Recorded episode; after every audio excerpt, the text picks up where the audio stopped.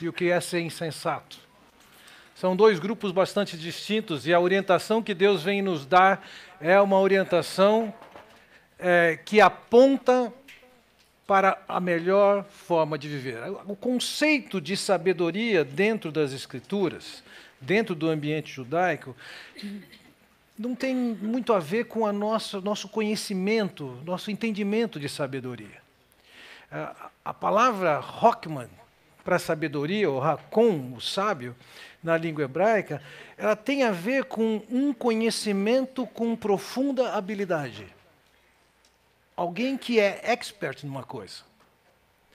Alguém que entende do assunto e sabe fazê-lo com, com uma maestria. Então, por exemplo, o conceito de sábio é aplicado nas Escrituras para descrever um indivíduo que, que era um bom atirador de flechas. Certa ocasião, conversando com uns índios, os Waiwais, lá no noroeste do Pará, é, eu perguntei para eles: o, o que, que, é sinal de, de status aqui entre vocês? Vocês valorizam mais uma pessoa do que outra? E perguntei, e, e o que faz vocês valorizarem mais alguém? Falei, ah, alguém. Eles descreveram um índio chamado Utu. Ele disse: o, o Utu é um grande caçador e um grande pescador.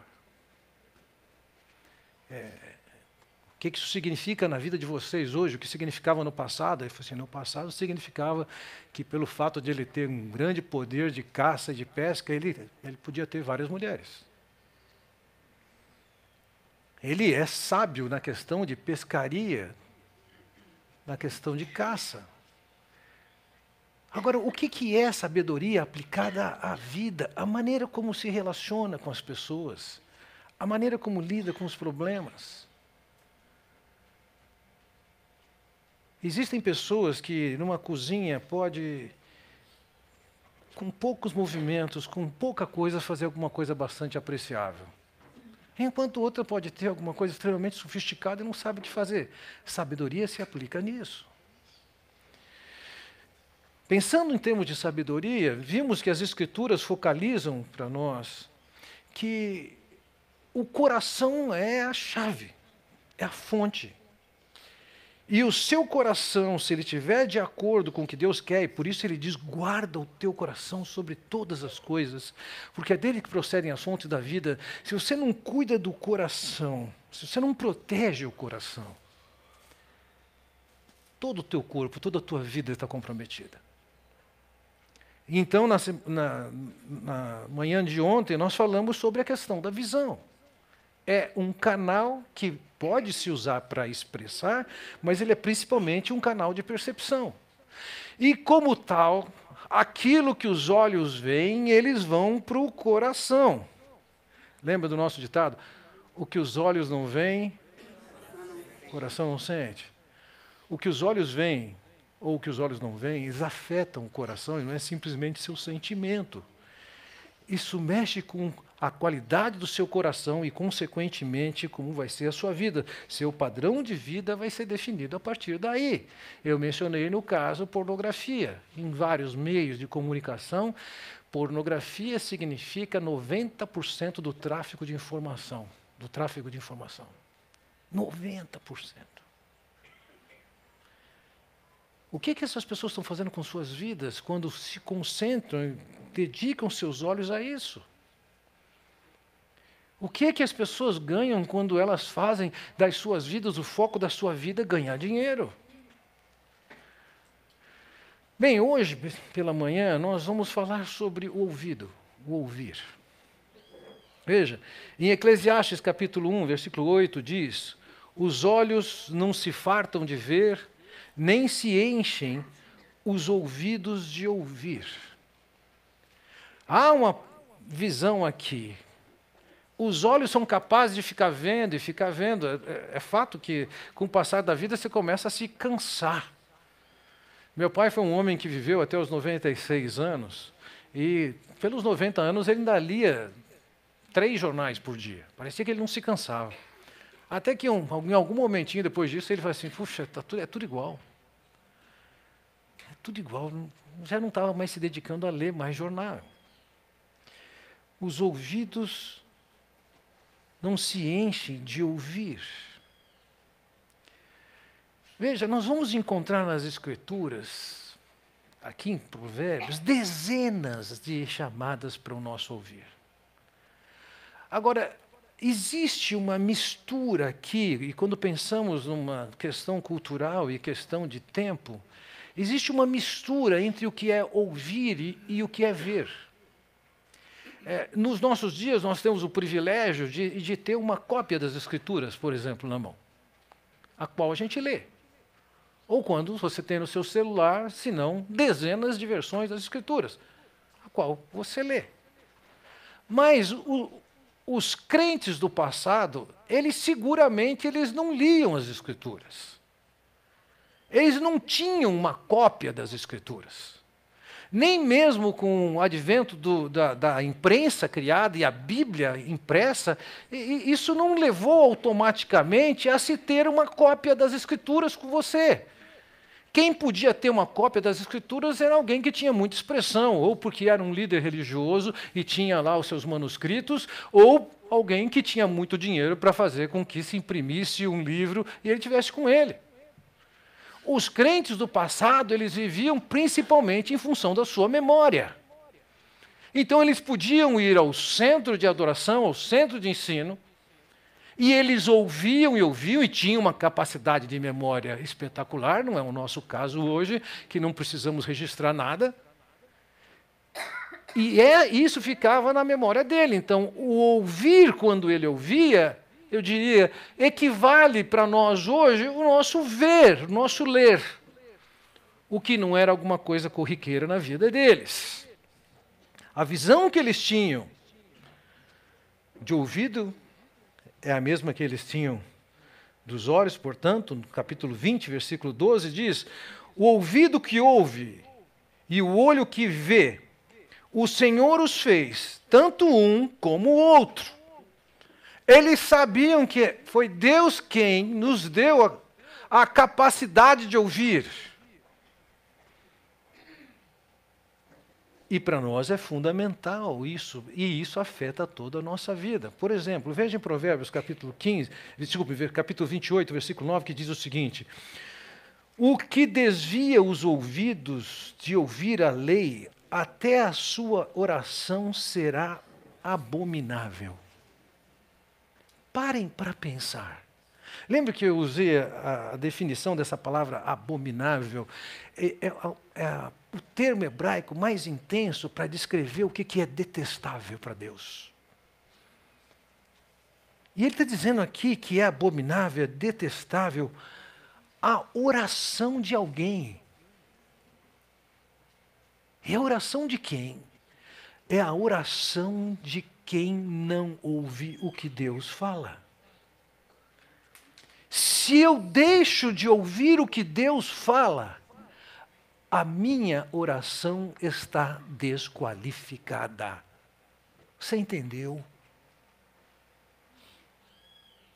Você pode até orar muito bonito. Você pode ter um português bacana. Você é capaz de falar um texto belíssimo.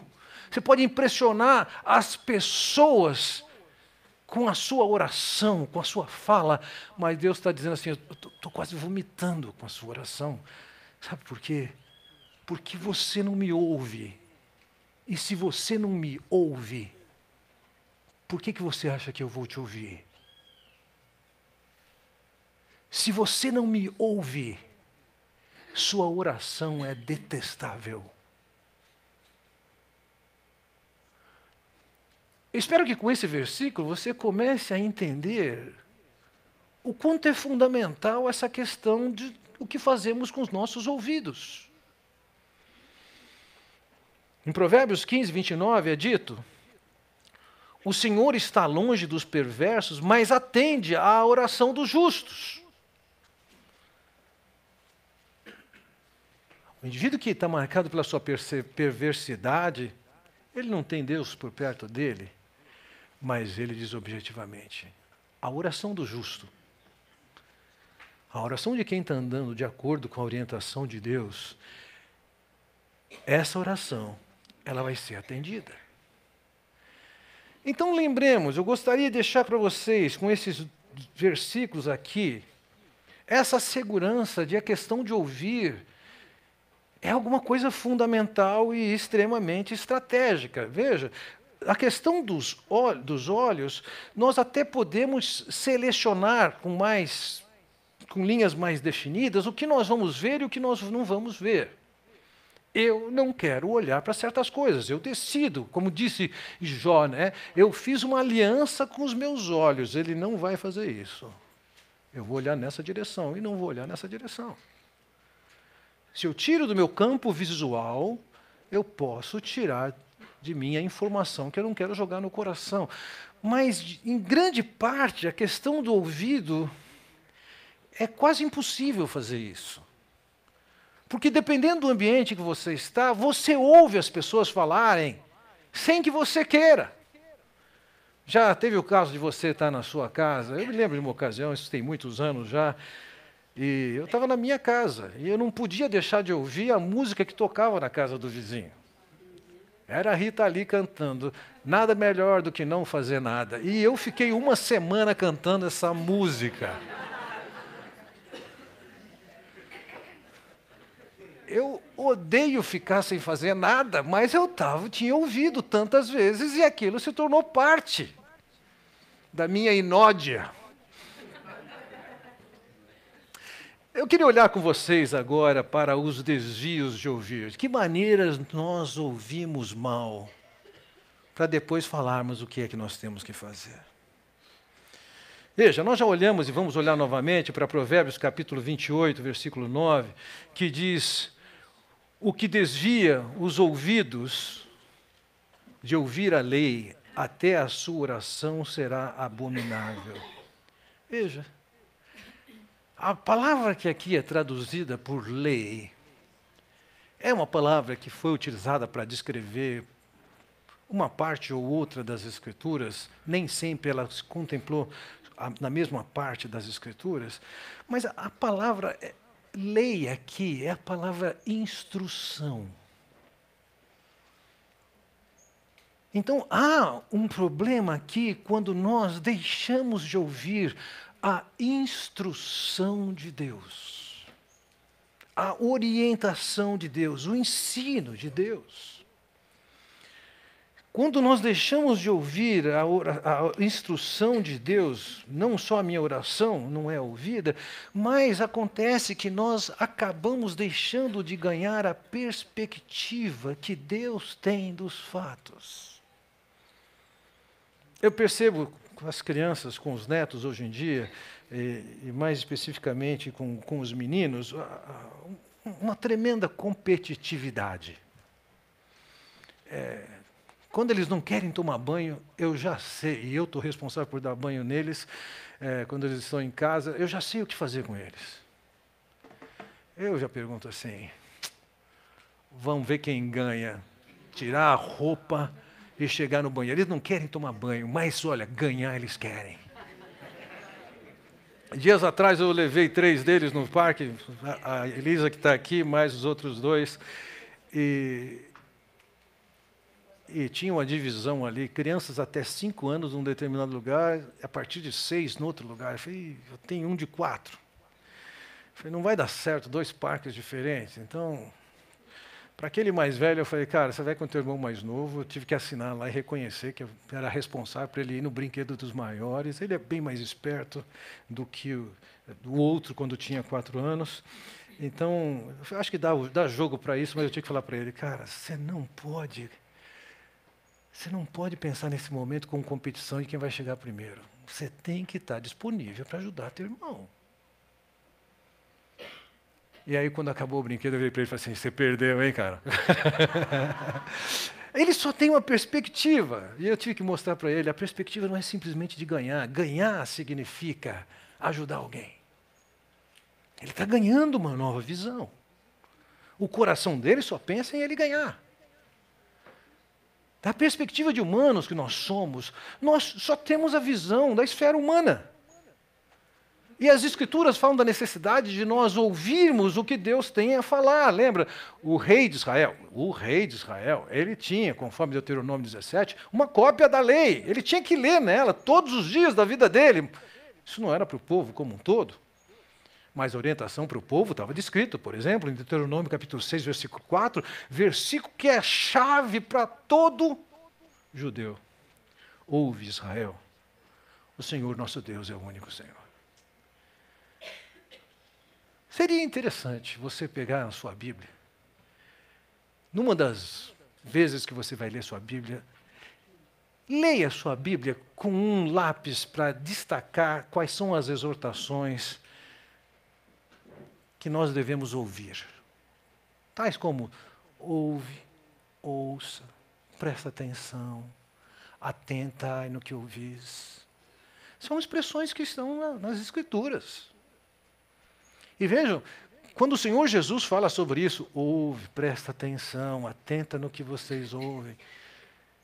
Das cinco vezes que o Senhor Jesus usou uma expressão como essa, ouve, presta atenção. Você imagina o seguinte: o Senhor Jesus, em toda a sua vida, cinco vezes falou: ouve, presta atenção. Das cinco vezes que ele falou isso, quatro estavam num só evento. Numa só ocasião, numa só fala. O que, é que você entende disso? Que isso é extremamente importante. E é o que, que ele está falando ali? Ele está falando sobre a necessidade que nós temos de ouvir a palavra.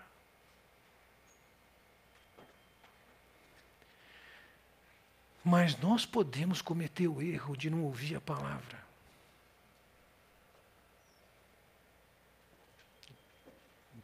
Nós estamos roubando de nós mesmos os privilégios que Deus tem de trabalhar na nossa vida e fazer de nós mesmos o que Ele quer que a gente seja.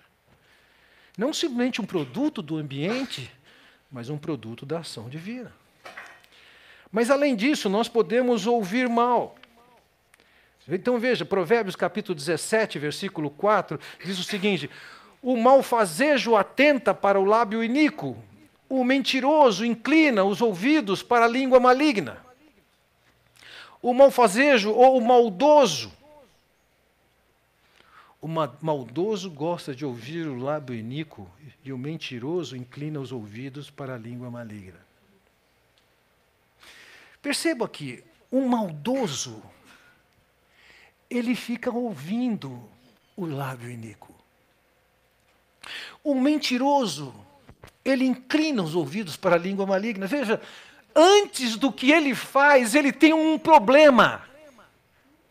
Antes de ele ter uma língua Antes de ele ser mentiroso, eu diria, ele ouve. Antes de ele ser maldoso, ele escuta. Para um indivíduo ser maldoso e ser mentiroso, há uma ação que precede isso. Ele se inclina para ouvir certas coisas. Ou seja, o mentiroso não se torna mentiroso porque ele é simplesmente mentiroso, mas é porque ele gosta de ouvir alguma coisa que é maldosa, que é mentirosa. O problema dele começa no que ele ouve. Todos nós tivemos experiências com filhos, com alguns mais ou com alguns menos, alguns filhos que se dão a mentir. E você quer que ele pare de mentir. E eu quero só chamar sua atenção. Se você quer cuidar do problema do seu filho ser maldoso ou mentiroso, você tem que se preocupar primeiro com o que ele está ouvindo. O que é que está alimentando o coração dele? Eu creio que esse versículo que nós temos aqui, ele poderia ser traduzido da seguinte maneira: O maldoso gosta da mentira e o mentiroso gosta da maldade.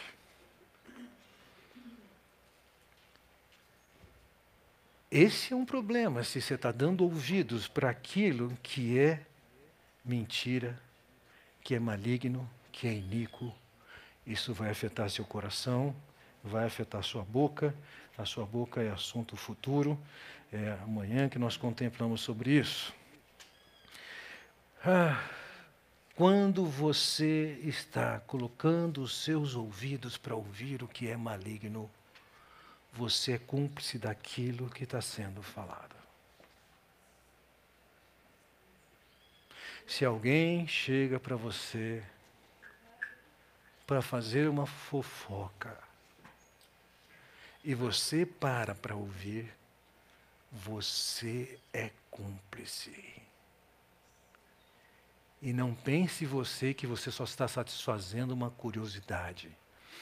Você está jogando aquela iniquidade no seu coração. E isso está desenvolvendo em você a maldade e a mentira. Não sei exatamente se foi ontem à noite ou ontem cedo, uma amiga que já pastoreei, mas hoje está em outro lugar do mundo. Ela me escreve perguntando sobre o que fazer. Ela viveu em duas realidades bastante similares de, de ser injustiçada com comentários caluniosos, o que comprometeu a perspectiva profissional em dois ambientes na Europa. E ela pergunta, Fernando, o que, eu devo fazer aqui? E nós trocamos algumas mensagens, talvez ainda não tenhamos encerrado. Eu falei, eu preciso de ouvir um pouco mais sobre isso, fala um pouco mais, vem outra gravação. E eu tinha que dizer para ela, lamento o que aconteceu. Como você foi a vítima do que foi falado, a sua orientação, nós vamos lá para 1 Pedro capítulo 2, versículo 18 a 25. Eu quero que você reflita lá sobre isso, mas especificamente no versículo 23 diz lá o seguinte, que o Senhor Jesus, quando ultrajado, não revidava com ultraje, mas se entregava àquele que julga retamente. Então eu falei, querida, é a sua chance de se debruçar sobre esse versículo e falar para Deus, Deus, faz justiça. Fazer justiça não significa que Deus vai descer uma porretada na cabeça dessas pessoas. Essas pessoas são, são seu problema, deixa com ele. Mas ele está dizendo o seguinte: você não vai ficar prejudicada, ele vai fazer justiça. Então, da perspectiva de quem sofre isso, a fofoca, a maledicência, a calúnia, da perspectiva de, dessa pessoa que sofre, ela pode confiar em Deus que está cuidando dela. Agora, da perspectiva de quem fala, ou, quando você assume esse papel de ficar falando ou dando ouvidos a isso, você está entrando na frente de um Deus que não gosta disso. Uma outra maneira de nós ouvirmos mal, eu chamo sua atenção para Provérbios capítulo 18, versículo 13, que nos diz o seguinte: Responder antes de ouvir é estultícia e vergonha.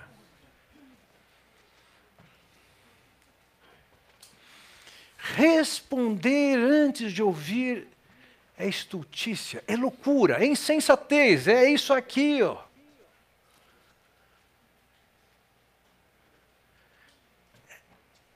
Meus irmãos, nós vamos ouvir muitas coisas a nosso respeito. E o que, nós estamos fazendo com isso? Tirando conclusões. Sabe, tem pessoas que, que se sentem assim, Deus, assim, diz assim, ah, eu nem preciso que me fale, eu já, já sei. Quem é? é esse é o pseudo-Deus. Deus é que não precisa que ninguém fale nada para ele, ele já sabe. E algumas pessoas acham que são Deus. Não, já sei, não, não preciso de nada. Veja, na condição de pastor, inevitavelmente eu tenho que trabalhar muitas vezes com o que foi dito e com o que não foi dito. E eu posso tirar minhas conclusões. E não poucas vezes, ao tirar minhas conclusões, eu tenho que falar: cale-se e escute.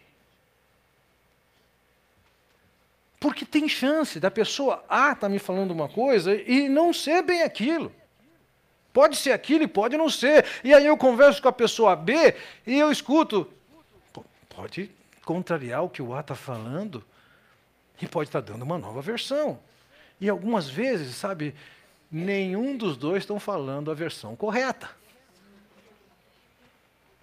Então eu costumo dizer para mim mesmo: não custa ouvir mais, não tire conclusões. Então, naturalmente, em várias circunstâncias que eu já sei o que está acontecendo, não porque eu acho que eu sou Deus, mas já ouvi um pouquinho, eu vou até a pessoa e faço escuta, eu ouvi isso.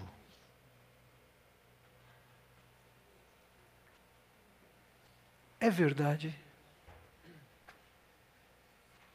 É assim. E a pessoa pode dar sua versão. Eu lembrei agora do caso de um, de um homem que foi acusado por um outro homem de que o primeiro teria tentado algum abuso da filha dele. Eles eram amigos.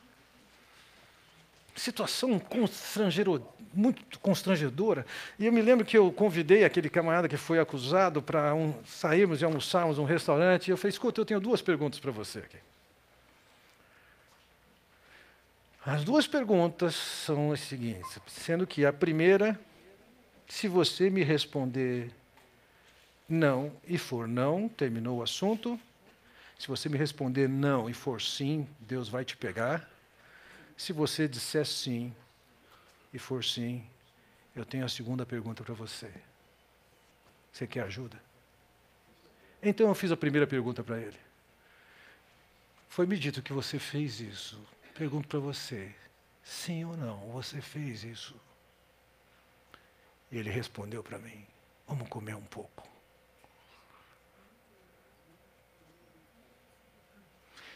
E eu perguntei para ele: Você quer ajuda? Ele falou assim. Veja, nós precisamos ter o cuidado com aquilo que a gente fala antes mesmo de ouvir. E, senhores, isso aqui, eu não estou falando para uma situação necessariamente como essa que eu estou descrevendo, extrema, de uma acusação tão grave. Eu estou falando no seu relacionamento em casa, com a sua mulher, com seu marido, com seus filhos. Eu entendi você falar isso, foi isso que eu entendi. O que significa o que você falou? Ao invés de estabelecer um pé de guerra e uma batalha por causa de alguma coisa que você entendeu que falou. Você consegue lembrar quantas ocasiões você teve tensão com o seu marido, com a sua esposa, porque simplesmente tirou conclusões e já saiu para o ataque? Isso só aconteceu na minha casa? Porque vocês estão tão quietinhos assim.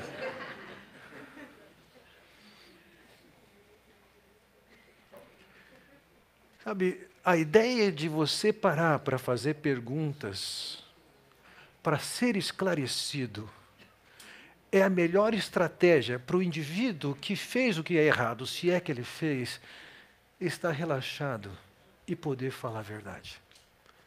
Mas se você já chegar batendo, ele vai se defender, não vai se abrir. E aí multiplica, intenciona ainda mais. Eu vi tal situação. O que foi que aconteceu ali? Você viu! Mas pergunta. Os olhos também se confundem no que eles veem.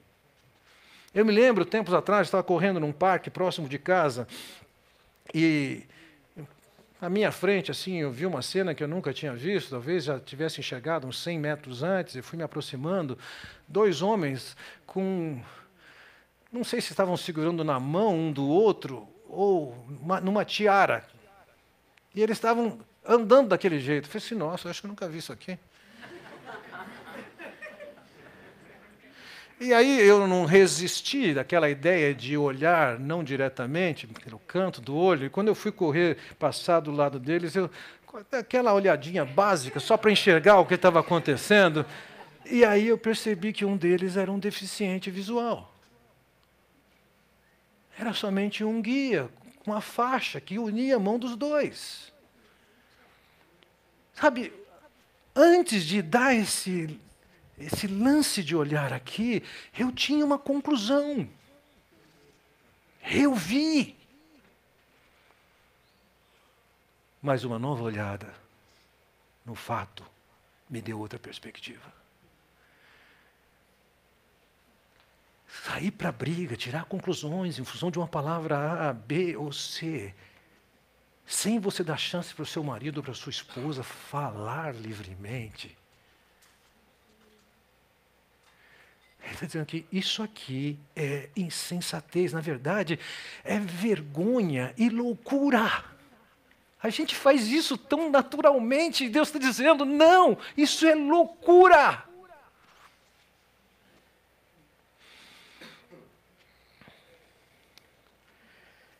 Além de olharmos para capítulo 18, versículo 13, veja o que diz o 20 e 19.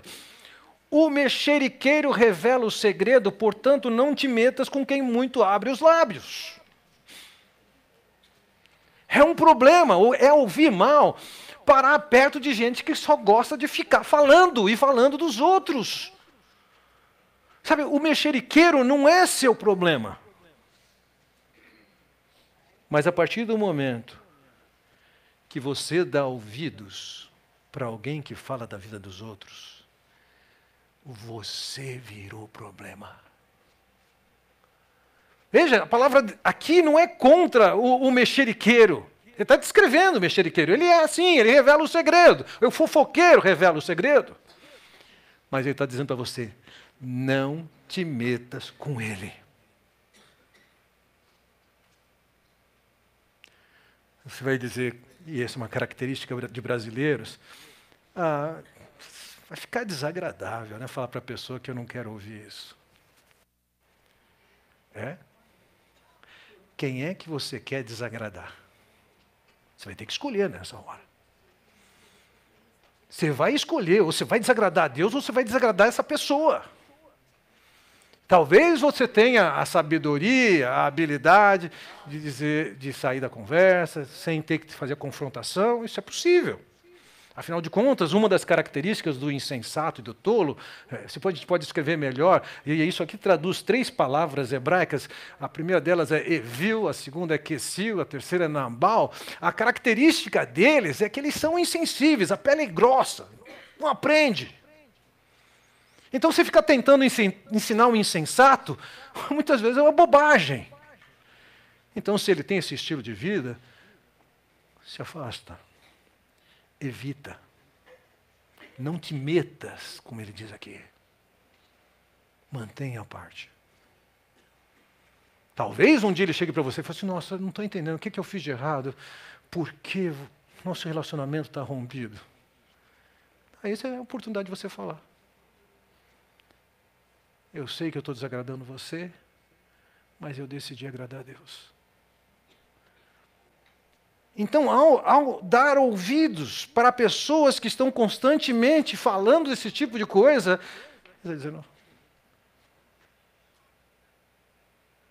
sai fora.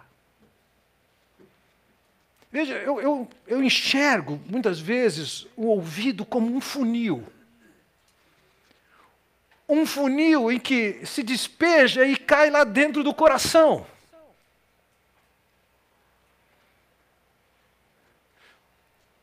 Vocês que têm a minha idade, até um pouco menos, nós somos extremamente criteriosos com o que, nós enfiamos na nossa boca e vai para a nossa barriga. Exceto como numa noite de ontem, que aí você não faz nenhum juízo e come o que colocaram na sua frente. Batata frita, hambúrguer. Bem, qual é o critério que você emprega com o que você derrama no seu coração através dos seus ouvidos? porque vai pesar para você isso.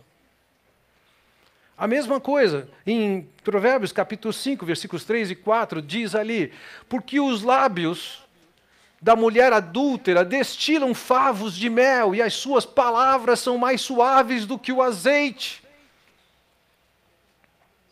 Mas o fim dela é amargoso como o absinto, agudo como a espada de dois gumes. Veja, ele está falando para um homem, o que, que ele está ouvindo? O que, que ele está ouvindo de conversa de uma mulher adúltera?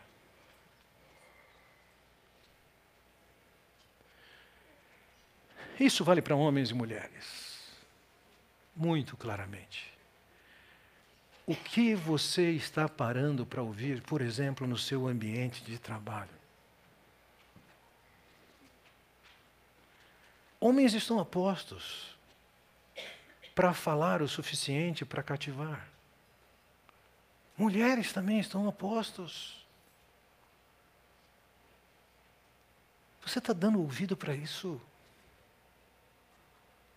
Pode ser que você não tenha ouvido do seu marido, da sua esposa, palavras que, sabe, sejam tão suaves como ele diz aqui, tão doces como essa outra pessoa está falando. Mas o final, eles aqui, ó, o fim delas é amargo, é agudo. Isso também vale para aquilo que você está escolhendo, as músicas que você está escolhendo para ouvir. Isso vale para os filmes que você está vendo e está ouvindo. Você está colocando o seu funil para ouvir o quê? Qualquer coisa. Ah, é?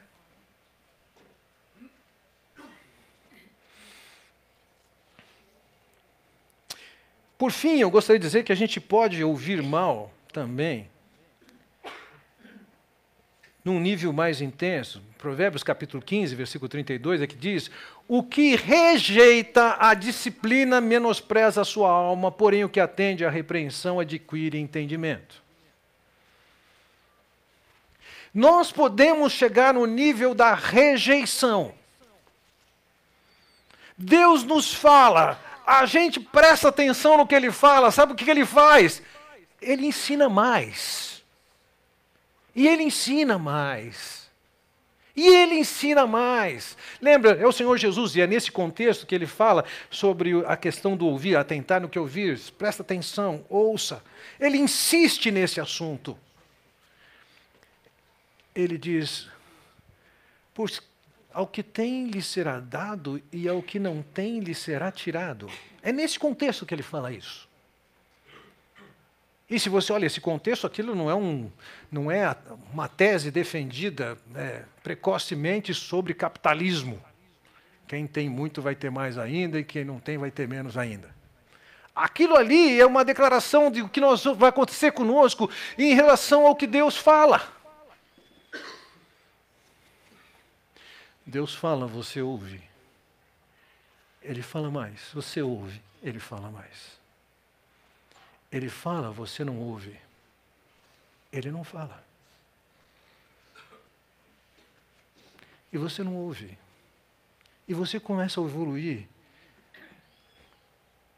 até o ponto que você vai ter um dia dizer assim: Eu não quero ouvir, eu recuso. Eu entendo que um filho de Deus, ou ele está subindo na vida cristã com Deus, ou ele está descendo. Se ele quer ouvir o que Deus fala, Deus está empurrando para cima. Vamos lá, eu vou te falar mais. Sobe um pouco mais. Presta mais atenção. E você vai num crescente de intimidade, de conhecer o que Deus tem a falar. Mas quando você é indiferente, Deus está dizendo: tá, então vai. Vai. Eu te ajudo um pouquinho, vai mais.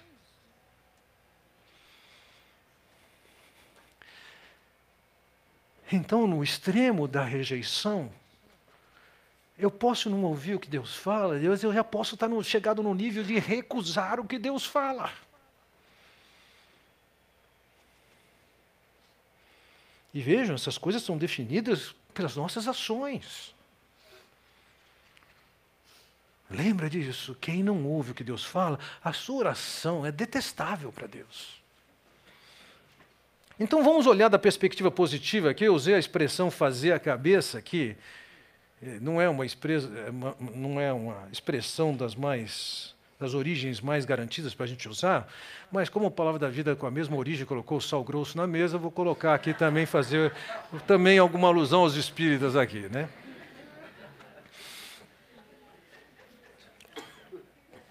Aliás, é, o meu choque com a palavra da vida continua acontecendo esses dias.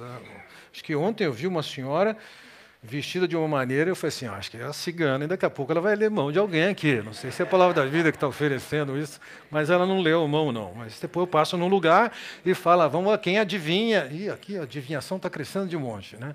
Hoje já é adivinhar quantas pessoas vão adivinhar aquilo que. Eu não sei, mas tem alguma coisa de errado nisso aí, hein? Vamos lá, como é que o que, que nós temos que trabalhar com a nossa cabeça? Veja o que diz ali em 15:32. Voltamos nessa passagem. O que rejeita a disciplina preza a sua alma, porém o que atende à repreensão adquire entendimento.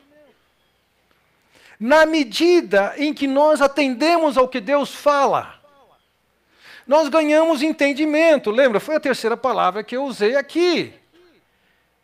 Eram três palavras principais escritas para alguém que estava na categoria de estar alinhado e sintonizado com Deus.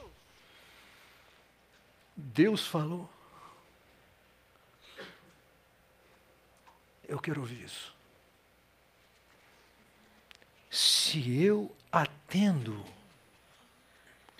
e me parece que atender aqui tem um peso muito mais forte do que simplesmente dar uma escutadinha. Ah, alguém já disse que quando você ouve uma mensagem, é, uma semana depois você já esqueceu noventa e tantos por cento dela. Mas se você ouvir uma mesma mensagem três vezes dentro de 24 horas, você tem um poder de registrar aquilo no seu coração de uma maneira bastante intensificada. Então eu diria, ouvir o que Deus fala não é alguma coisa para você ouvir fortuitamente, no domingo, de manhã ou de noite, quem sabe.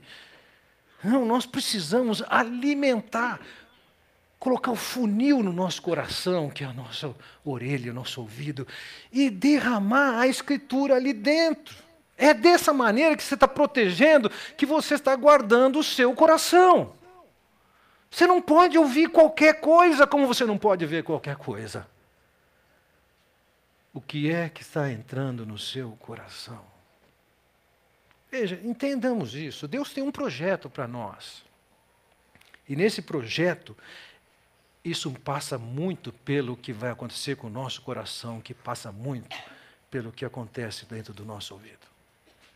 Quando Paulo escreveu aos Romanos, no capítulo 12, você conhece esse texto bem, Romanos capítulo 12, versículos 1 e 2, diz ali Rogo-vos, pois, irmãos, pelas misericórdias de Deus, que apresenteis o vosso corpo, corpo por sacrifício vivo, santo e agradável a Deus, que é o vosso culto racional. Veja, o que Deus quer de nós é um culto que seja marcado pela razão.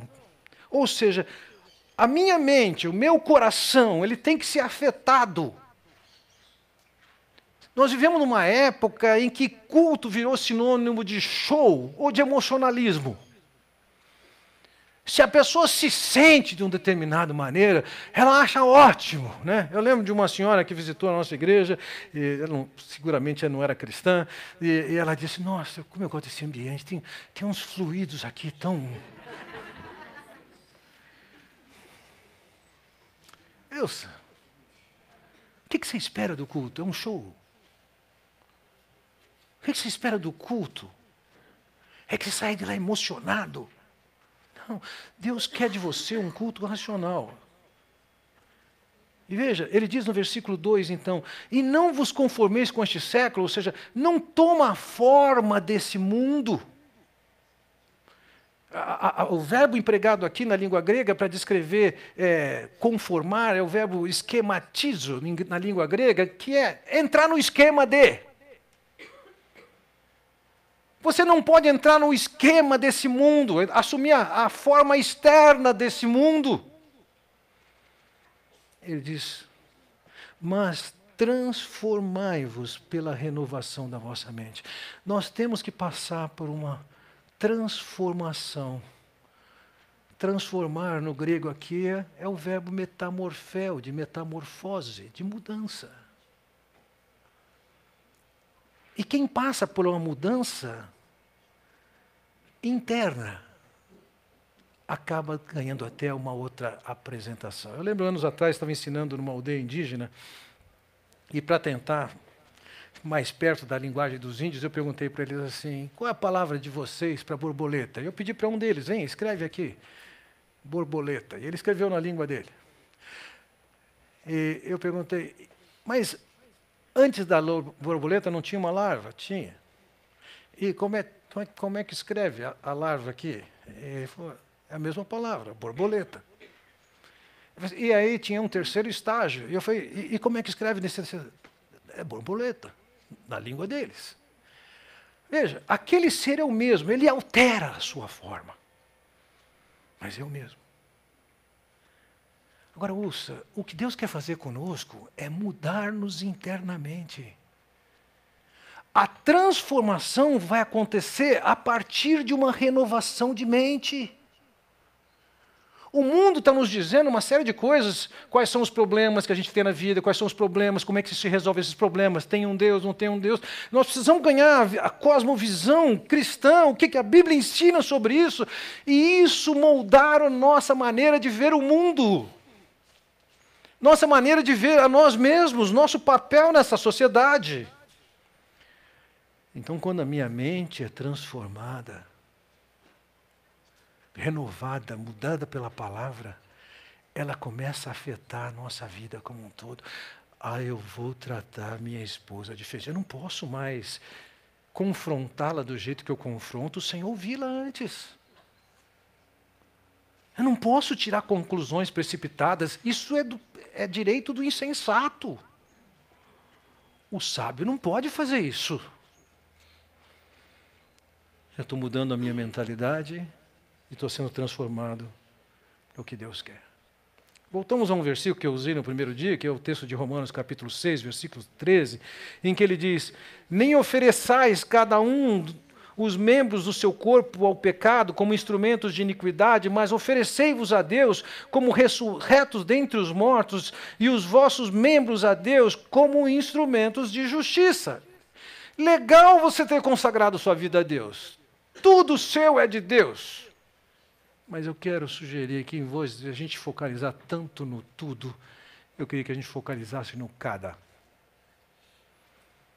Eu queria que você oferecesse os seus ouvidos a Deus. Já falamos do coração, ontem falei dos olhos. E eu quero propor é que nós estejamos tomando uma decisão uma decisão de ouvir somente o que Deus quer que a gente ouça. Que a gente, antes de falar, a gente ouça. Então, isso, isso parte para uma pergunta: o que, que a gente deve ouvir? Bom, se a gente tem que passar por um processo de transformação a partir de uma renovação mental, a gente vai renovar a mente de que maneira? Veja lá, no capítulo 2, versículo 2, ele diz assim: para fazeres atento à sabedoria o teu ouvido e para inclinares o coração ao entendimento. O que, que ele está dizendo que você tem que fazer? O seu coração deve se inclinar e o teu ouvido está atento. Você vai encher o seu coração do que a sabedoria, isto é, a perspectiva de Deus. Você tem que estar atento com seu coração e com seus ouvidos para o entendimento de Deus. O que é que Deus fala? Qual é a perspectiva dele? Não poucas vezes, dentro do ministério, na condição de pastor, eu prefiro fazer algumas coisas um pouco diferente do que Deus fala. E algumas vezes eu prefiro não fazer aquilo que Deus está falando. Por exemplo, situações de disciplina. Eu não me acostumo com a ideia de disciplinar pessoas ou pastores. Eu não gosto. É sofrido. Eu não gosto de repreender. Mas eu faço porque Deus fala. É entendimento dele. É Ele quem manda e eu obedeço. Você pode ter vontade de fazer, falar uma série de coisas para sua esposa de um jeito específico, mas o que é que Deus fala? Como é que você faz isso? Ele está dizendo: presta atenção. Põe um funil no seu coração e ouve o que Deus fala e ganha o entendimento dele a sabedoria que ele fala.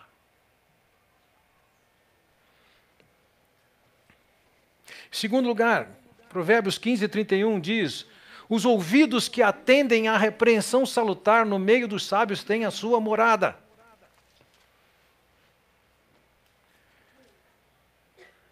Alguém aqui gosta de ser repreendido? Você já ouviu aquele negócio? Ah, eu, tenho, eu tenho uma crítica construtiva para você. Ah, quando o cara coloca essa palavrinha construtiva, eu fico muito contente. Assim, ah, que legal. Puxa vida, né? que bom, pode falar. Nós não gostamos. Mas Deus gosta. Ao ponto de ele dizer: quem atende à repreensão salutar é a crítica construtiva. No meio dos sábios tem a sua morada.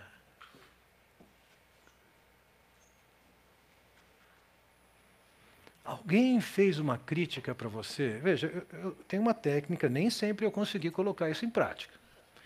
Quando eu ouço uma crítica, eu falo para mim: cala a boca. Para mim mesmo, cala a boca. Porque eu já sei que eu tenho minha defesa pronta, tem argumentos. Vou deixar o cara culpado ainda do que ele falou. Cala a boca. Ouve. Eu me lembro, tempos atrás, cheguei para um colega, num dia de aniversário, é, esse amigo levou uma série de garrafas de vinho lá para casa e ele ficou embriagado. Minha, não vi isso, mas minha esposa viu e ela me falou. E eu chamei esse amigo para. Bom, antes de mais nada, deixe-me dizer, eu não tenho nenhum problema com bebida alcoólica. Mas tenho problema com alcoolismo e embriaguez. As escrituras falam contra isso claramente. Então eu chamei esse amigo para tomar um café da manhã, eu virei para ele e falei assim, olha, eu vou conversar com você sobre um assunto, mas eu já sei o que, que você vai me responder. Então, já que eu sei, você não precisa falar. Então, eu quero falar alguma coisa com você, mas vamos fazer o seguinte: você tem uma semana para pensar, depois de você pensar, uma semana depois você me fala o que você quiser falar. Você topa? Ele falou, topa, tá bom. Eu falei assim, você estava embriagado em casa ontem. Você tem problema com bebida. Você não conhece seu limite. Você tem que parar para pensar nisso. Ele já foi se justificar. Eu falei, não, não, você combinou comigo. Você tem sete dias. Você não vai falar nada agora. Eu já sei o que você ia falar. E uma semana depois ele voltou com argumentos a favor de que ele não estava embriagado. E eu falei para ele, você estava embriagado. Sabe, tem gente que quando fica bêbado, não consegue ficar de pé, fica dormindo. Você é diferente. Você, quando fica embriagado, você se torna inconveniente. Quando você fala, você fala muito perto das pessoas. Você cospe nas pessoas quando você fala. Você não sabe disso. Você acha que ele gostou de ouvir isso? Tenho certeza que não. Nós precisamos estar prontos para ouvir aquilo que é justo ou que não é justo. Depois você filtra e avalia. Você não tem que se defender e justificar para ninguém. Mas você tem que ouvir. Alguém veio falar para você, é um absurdo? Ouça. Vai resolver você com Deus depois. Então nós precisamos estar atentos às repreensões que vêm. Sejam elas críticas construtivas ou não, ouça. Capítulo 18, versículo 15, mostra também mais alguma coisa que nós devemos fazer. O coração do sábio adquire o conhecimento e o ouvido dos sábios procura o saber. O ouvido dos sábios procura o saber.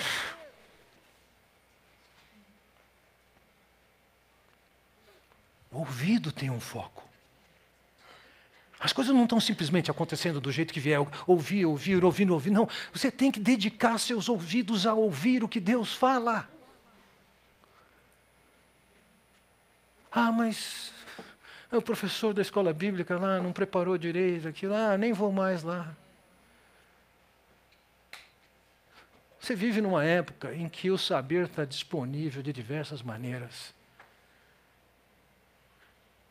O que é que você está fazendo? Não vem colocar a culpa no seu pastor, no professor da escola bíblica.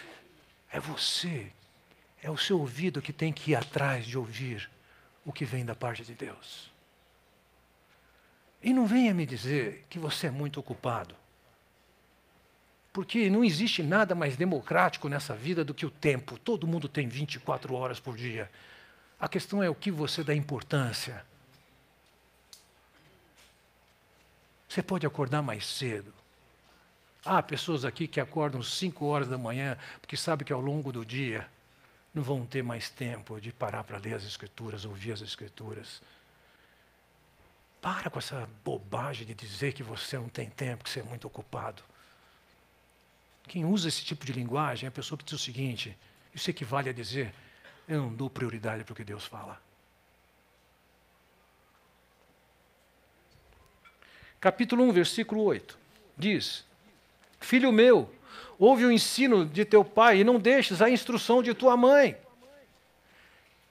Lembra que eu mencionei, possivelmente Davi tenha falado esses é, 21, 22, é, filho meu. Está ouvido. E lógico, ele está considerando aqui um pai que está ensinando as escrituras, a orientação para os seus filhos. O mandamento, honra teu pai e tua mãe, estava relacionado com o quê? Dentro daquele contexto da aliança, aquele pai que tinha que ensinar para o filho. Como hoje. A responsabilidade de conduzir os filhos no caminho do Senhor não é uma responsabilidade do seu pastor e nem da escola bíblica. É você, pai, você, mãe, que tem que levar seu filho a conhecer as Escrituras, conhecer esse Deus e andar nos caminhos de Deus. Ouve o que teu pai fala. Ouve a instrução que vem dele. No capítulo 12, versículo 15, então ele vai dizer: O caminho do insensato aos seus próprios olhos parece reto, mas o sábio dá ouvido aos conselhos. O que é que Deus tem para falar?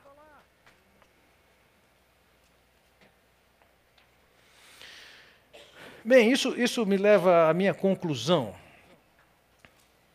Como é que Deus vai falar com você? Quando nós pegamos o Salmo de número 19, veja lá, o versículo 1, ali ele diz. Acho que eu não coloquei o texto aqui. Não? No Salmo de número 19, o salmista vai nos dizer, falha minha.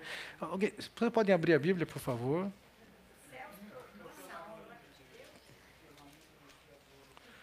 Os céus proclamam a glória de Deus e o firmamento anuncia a obra das suas mãos. Ou seja, nós podemos perceber, ouvir Deus falar, contemplando a natureza, o mundo que Ele tem criado, e isso revela alguma coisa sobre isso. Nós pararmos para olhar para a natureza, ouvir a natureza, nós vamos ficar maravilhados com a beleza do que Deus tem feito. Entretanto, há aspectos mais práticos e objetivos e específicos que nós devemos estar atentos.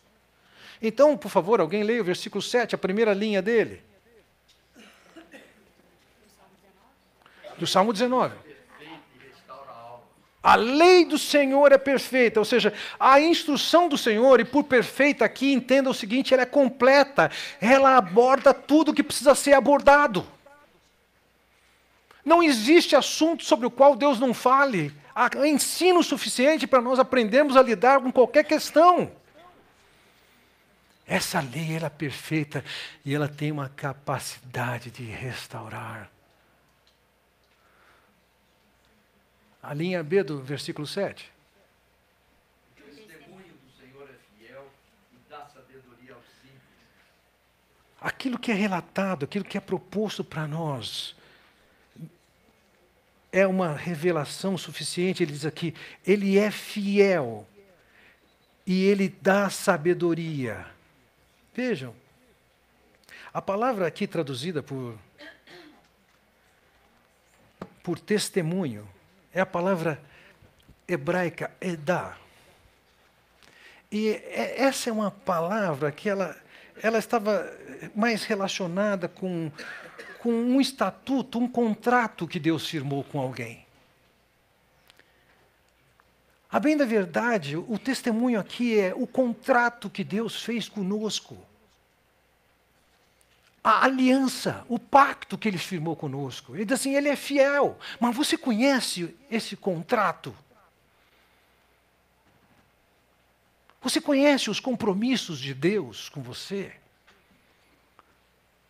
Eu espero, quando você firme contratos nessa vida, no seu ambiente profissional ou pessoal, que você seja zeloso e criterioso no escrever o contrato e no ler o contrato.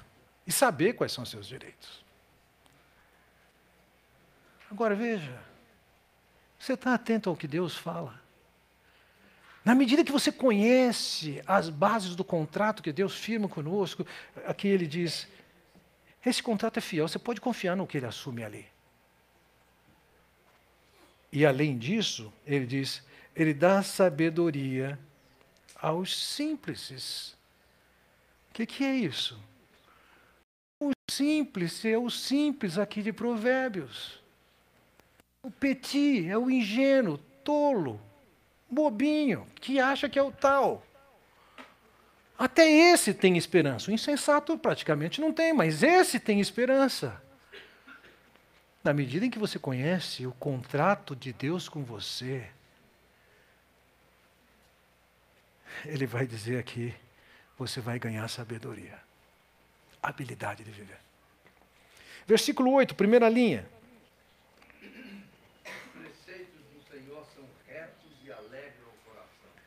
Os preceitos do Senhor são retos e alegram. A palavra empregada aqui na língua hebraica para descrever preceito é a palavra pikud. E ela dava a ideia, ela também foi usada para descrever o cetro do rei. O preceito é alguma coisa que vem da autoridade. Aquilo que essa autoridade, o Senhor descreve na Sua palavra, esses preceitos, eles são retos. E como ele diz aqui, alegram o coração. Poucos anos atrás, uma jovem senhora chegou na minha sala, mulher bonita, rica, interessante, família bonita, chega na minha sala e fala: cansei, estou em depressão há tanto tempo, cansei. Conversamos um pouco mais sobre a sua depressão e para mim ficou nítido que o caso dela não era um caso de clínica médica. Fazia terapia há tanto tempo, tomava remédio há tanto tempo. Eu falei: olha, eu, eu acho que eu sei qual é o teu problema. Eu até posso dizer para você qual é a direção que você vai ter que tomar. Mas, se existe uma pessoa que pode ajudar você, não sou eu. É você mesmo. Eu posso te dizer o caminho mas você tem que trilhar esse caminho. Você topa? Prescrevi o que ela devia fazer na primeira semana e falei: daqui a uma semana você volta aqui e você vai me ensinar o que você aprendeu. Na semana seguinte ela chegou, sentou à minha frente, me deu uma aula sobre o assunto que eu queria que ela aprendesse.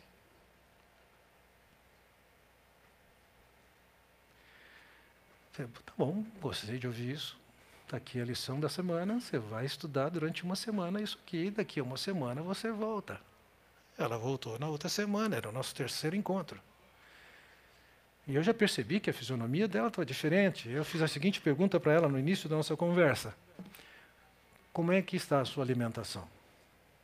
Ela me perguntou: Por que, que você está perguntando isso? Eu, assim, eu respondo depois: Como é que está a sua alimentação? E ela me disse: Eu estou tendo que me controlar para comer. E ela perguntou: Por que, que você está perguntando isso? Eu disse, Porque quando você veio aqui duas semanas atrás, sua face estava afundada, era evidente que você não estava comendo, e agora a face está preenchida. Ela falou: Eu tinha perdido apetite, eu recuperei a minha apetite. E olha, Cinco, seis encontros essa mulher decolou. Dois anos atrás ela me liga e fala: Fernando, podemos orar? Sim. Sentamos ela, o marido e eu, e ela me disse: Estou com câncer. Vamos orar. Volte naquilo que eu ensinei para você tantos anos atrás. E apesar do câncer, ela não perdeu o seu voo. Não caiu naquele buraco. E sabe, eu percebi quando ela chegou que o problema dela era a inanição das Escrituras. Seu coração triste era um coração triste por falta de alimentação da palavra, que alegra o coração.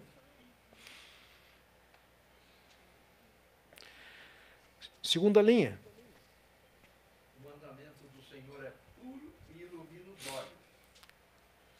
Aquilo que Deus fala e manda você fazer é marcado pela pureza. E Ele vai dar visão para você. Lembra, aquele Deus que cria os olhos e os ouvidos é o Deus que dá a capacidade de você entender e discernir essas coisas. Versículo 9, primeira linha. O temor do Senhor é límpido e permanece para sempre. Ele usa aqui uma palavra que descreve é, ele usa na condição de sinônimo, ele está falando o temor, mas ele está se referindo de novo à revelação do Senhor. Ele diz, é límpido e permanece para sempre. Antes ele disse que é puro, agora ele diz que é límpido. As duas palavras elas significam, uma delas é o seguinte: ele não está contaminado. E a segunda significa, ele não está adulterado. É confiável, é palavra de Deus. E o outro, ninguém misturou no café palha e milho torrado. E você não está tomando bem café.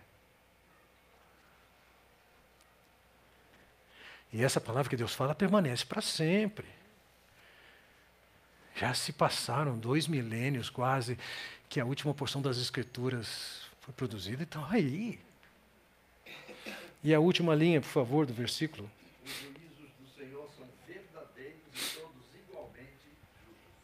Os juízos do Senhor são verdadeiros. Essa palavra aqui, juízos do Senhor, a palavra juízos aqui da língua hebraica, é uma das palavras de mais difícil compreensão dentro do nosso ambiente. Mishpat. Mishpat descrevia a ação que um rei tinha, praticamente. Só que o rei, ele acumulava funções. Ele era o executivo, ele era o legislativo. Ele era o juiz. Mishpat, aquilo que ele emitia.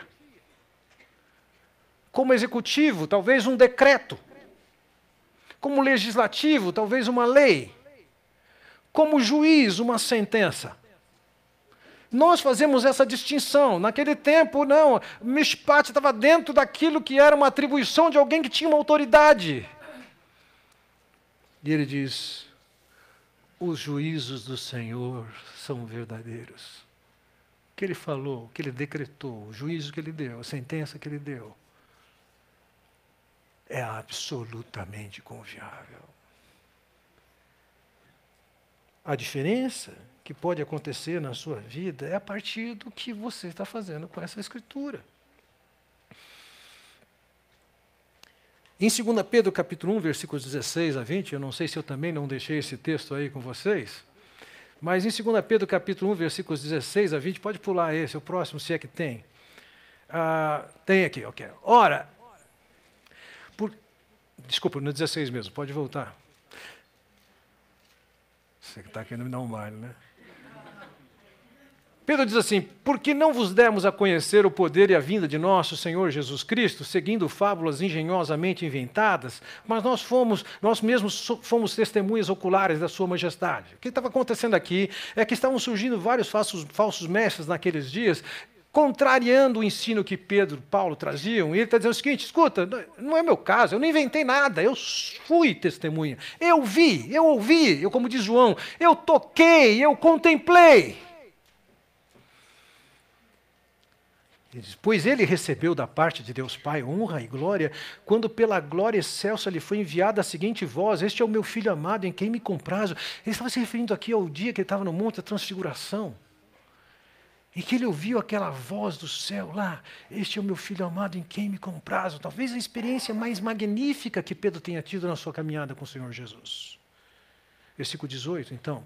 Ora, esta voz vinda do céu, nós a ouvimos quando estávamos com ele no Monte Santo.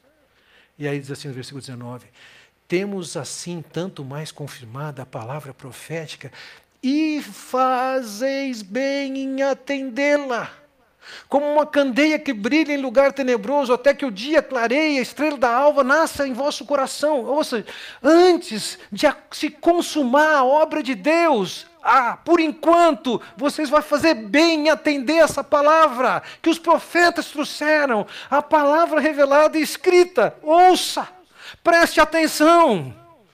Ele diz então no versículo 20: Sabendo primeiramente isto, que nenhuma profecia da Escritura provém de particular elucidação. Não tem mensagem que foi dada que é a ideia de alguém. Então no 21 ele diz que homens santos falaram da parte de Deus, movidos pelo Espírito Santo. Preste atenção. É essa palavra que vai fazer diferença na sua vida o fundador de Palavra da Vida, Jack Wurtzen, conta em tempos remotos, contava, né? Contava em tempos remotos que uma ocasião, no tempo que andar de avião era um luxo, com jantares, bebidas, ele conta que ele estava dentro do avião, sentado, e estava lendo a sua Bíblia. E no que ele estava lendo a sua Bíblia, vinha, que se chamava na época, uma aeromoça, oferecendo bebida e oferecendo para as pessoas, dizia: uísque, uísque, uísque. E quando chegou nele com a Bíblia aberta, virou para ele e falou assim: suco de tomate. E ele conta que virou para ela e falou assim: moça, esse é o único livro que transforma o uísque em suco de tomate.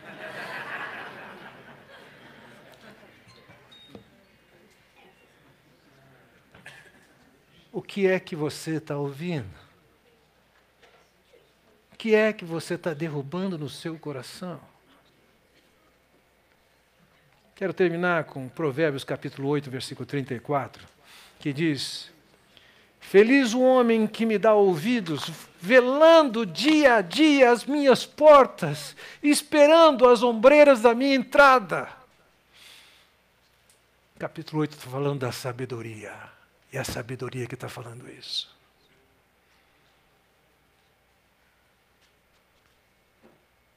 Não importa quem você seja, o que você esteja passando, o que você está vivendo. Pare para ler, para ouvir o que Deus fala. Como ele diz aqui, vela, espera com ansiedade a hora de ouvir o que Deus tem para falar para você. Espera. Deus não está querendo uma brechinha do seu tempo, coisa nenhuma. Ele quer seu coração, quer seu olho, quer seu ouvido. Esse livro transforma o uísque em suco de tomate. Transforma insensatos, tolos. Quero encerrar com uma, contando para vocês uma experiência. Depois de viver a experiência de separação, o marido pediu para ir embora de casa. Uma professora de um departamento bastante conhecido pelo seu ateísmo na universidade, na Unicamp, ela, ela me procura e descreve a situação dela, e eu falo do evangelho e ela se converte. Cerca de três meses depois, seu marido diz: Eu quero voltar para casa. Ele é um ateu conhecido na universidade. E ela diz: Olha, eu tenho uma novidade para você. Ela também do mesmo departamento dele na Unicamp.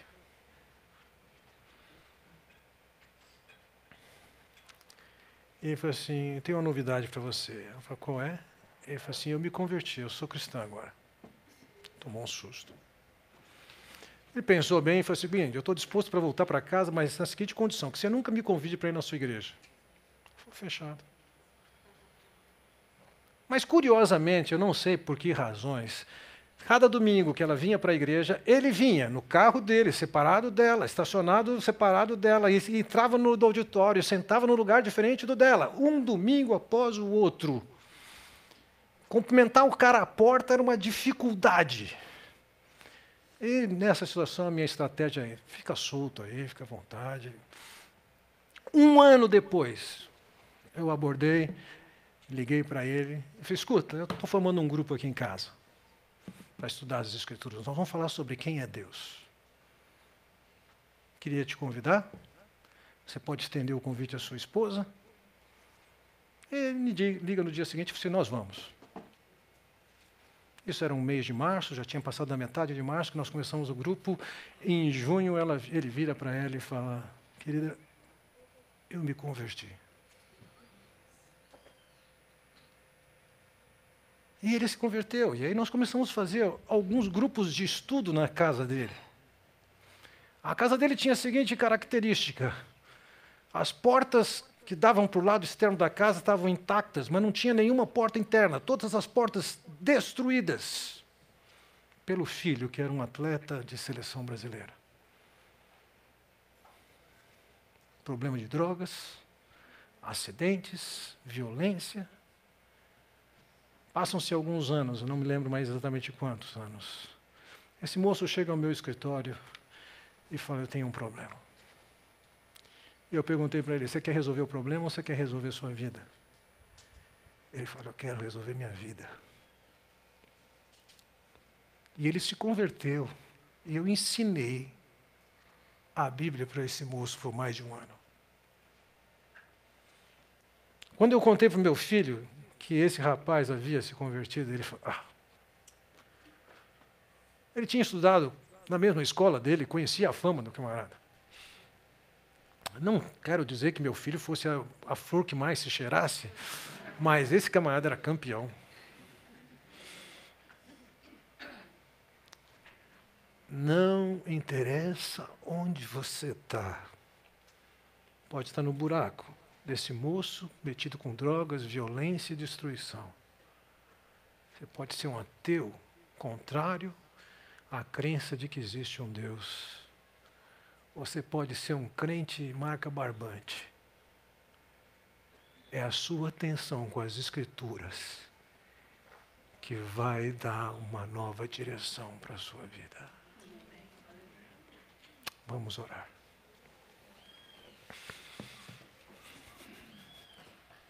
Ó Pai Celestial, quero te agradecer por esse tempo que temos, a oportunidade que temos de olhar para a Tua palavra e percebemos o quão fundamental é nós consagrarmos os nossos ouvidos a Ti